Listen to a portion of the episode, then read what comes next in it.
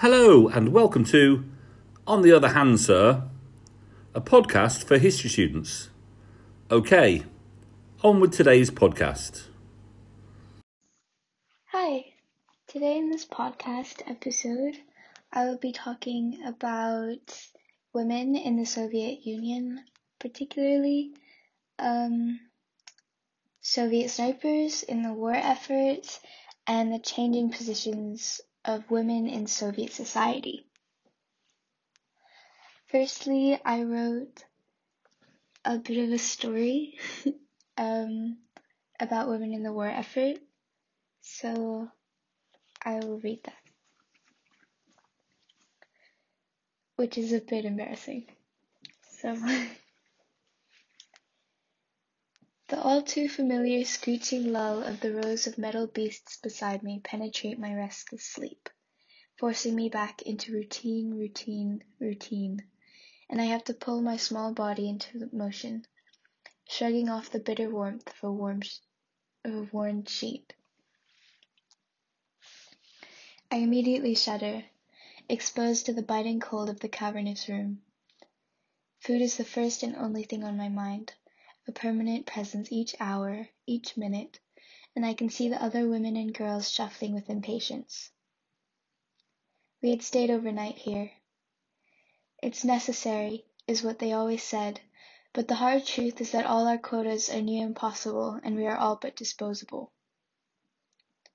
The acrid stench of coal that has clung to me since my arrival gnaws at my throat, and I blink away the tears that have gathered in my eyes in response gazing through my lashes at the shuttered windows that reflect a sunken, grey city blanketed in dawn. It is the heart of communism, the indispensable center of our war effort. It is Magnitogorsk. Its name shapes and leaves pain on my tongue. Here, rations. They hand stiff bread to me, the unmistakable grey of sawdust maliciously inviting my senses. Yet the sudden touch of another's hand is immediately displacing. I know we are all missing someone or somewhere in a place like this. The soup is lu- lukewarm and tasteless, the faint notes of potato tricking my senses into thinking it will be more filling than it is. A cold mist slowly rising off its hazy surface. I finish it in seconds. We rise in unison, a collective force that meets the eyes of the colorful posters surrounding the room, which depict faces of pure joy. Our breaths intermingle in the stuffy air. Our hands meet the cool, colossal manufacturing machines. Their greased surfaces reflect sunk, sullen expressions and the streaks of grime on my face which contrast against the stark blue of my eyes.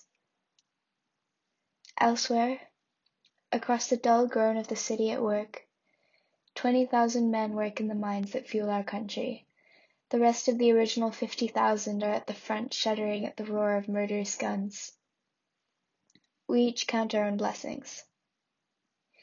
We work until the muscles in our bodies feel like snapping, and each ache echoes a thousand more. If I am asked why I say for Stalin, yet I tell myself it is to survive.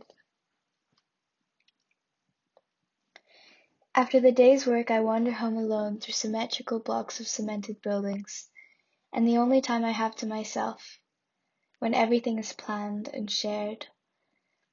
From the corner of my eye, I notice the distinct suffering shape of a camp, each wall lined brazenly with swirls of barbed wire and each minute is accompanied by the sharp, violating shriek of a whistle. In an instant, the habitual Tartar response rises out of me, and a familiar longing for home reverberates through my body, summoned by the babbling of Polish and Belarusian, and I know all too well what has happened to them. They will be the invisible figures toiling throughout the night and shuffled away by morning starved and abused yet essential to making this industrial giant rise from the ground, a ground streaked with the blood of thousands.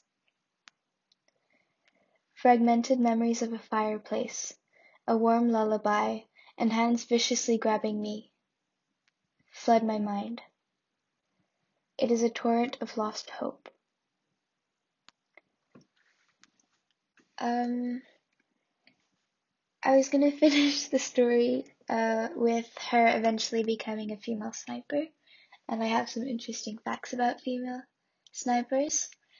Um, there are many female famous Soviet snipers from World War II, such as Rosa Shanaina and Lyudmila Pavlichenko, who had 309 confirmed kills, and even visited Franklin Roosevelt's White House.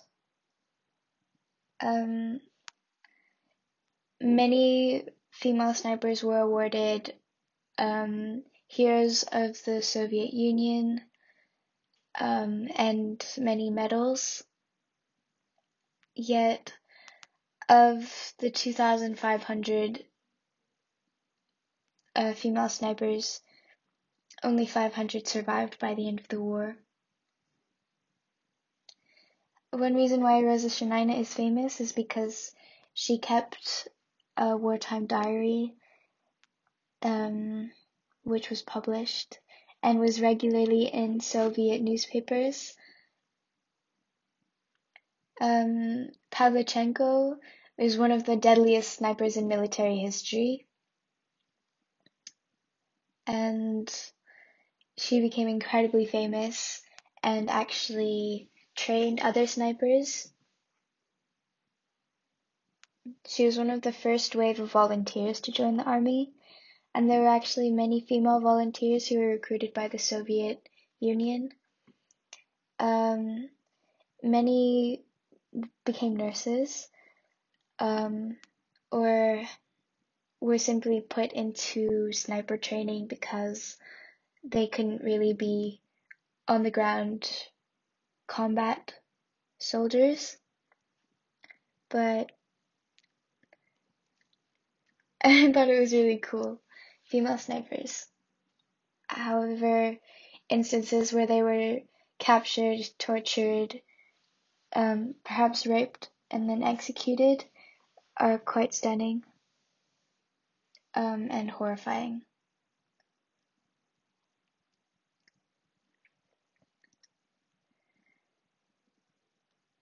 Um, if we look at positions of women in the Soviet Union, um, Karl Marx actually advocated for the end of the oppression of women, and he criticized the bourgeois of viewing them as solely as instruments of production. Um, one thing that was good was that to increase productive efficiently efficiency, the state provided cheap daycare facilities um, so that there were few stay at home mothers and offered um, maternity leave. Another thing was that because of education, progression of education, there were higher literacy rates amongst women than before. However, um, higher illiteracy rates compared to men. And in Leningrad, um, employment in the workforce rose from 44% to 50% um, between 1935 and 1937, and 50 to 60% of doctors were women. However, unfortunately, in comparison to men, there were 318 male factory directors, yet only 20 female in Leningrad. Moreover, with family, um, the state promoted state-run children's homes um, to instill proper social attitudes, which meant um, mothers did not really have control over what their children were being taught. Moreover, in 1936, in comparison to before when abortion was legalized under Lenin, um, abortion was made illegal in order to strengthen family life. And mothers with six or more children were rewarded with up to a quarter of their salary. Within family life, um, men actually left villages in millions to find work in big cities, such as Magnitogorsk. Um, but this also meant they abandoned their families. And because of the lack of a pass- an efficient passport system, many of them weren't found responsible for abandoning their families. Moreover, housing was scarce, and families of three generations sometimes had to live in 11 meter squared rooms.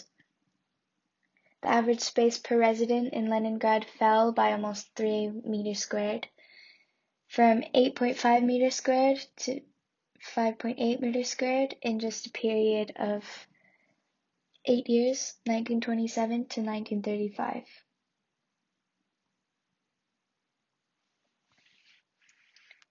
Working conditions for women were also quite low, or for everyone actually. Um, although there was free nationalized healthcare, um, many people had low fixed salaries and um, many used the black market to bribe for services and medicine that were unavailable in the healthcare system.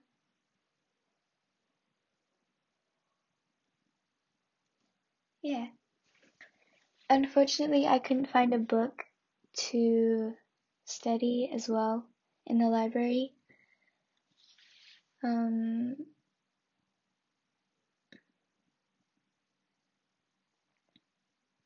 yes. Uh, one thing that I find amazing is that women have always participated in war. And um, warrior women who don't fit conventional gender roles have been marginalized, delegitimized, or sanctified. Um, so Stalin, being able to modify traditional patriarchal attitudes about the role of women was quite progressive, even though it was due to a lack of men um, in the field.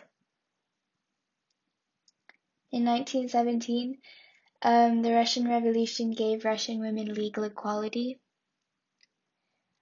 Um, yeah, and many, many work, women worked in factories or served as field medics. Okay. Generations of girls were inspired by these women. Thank you for listening to my podcast.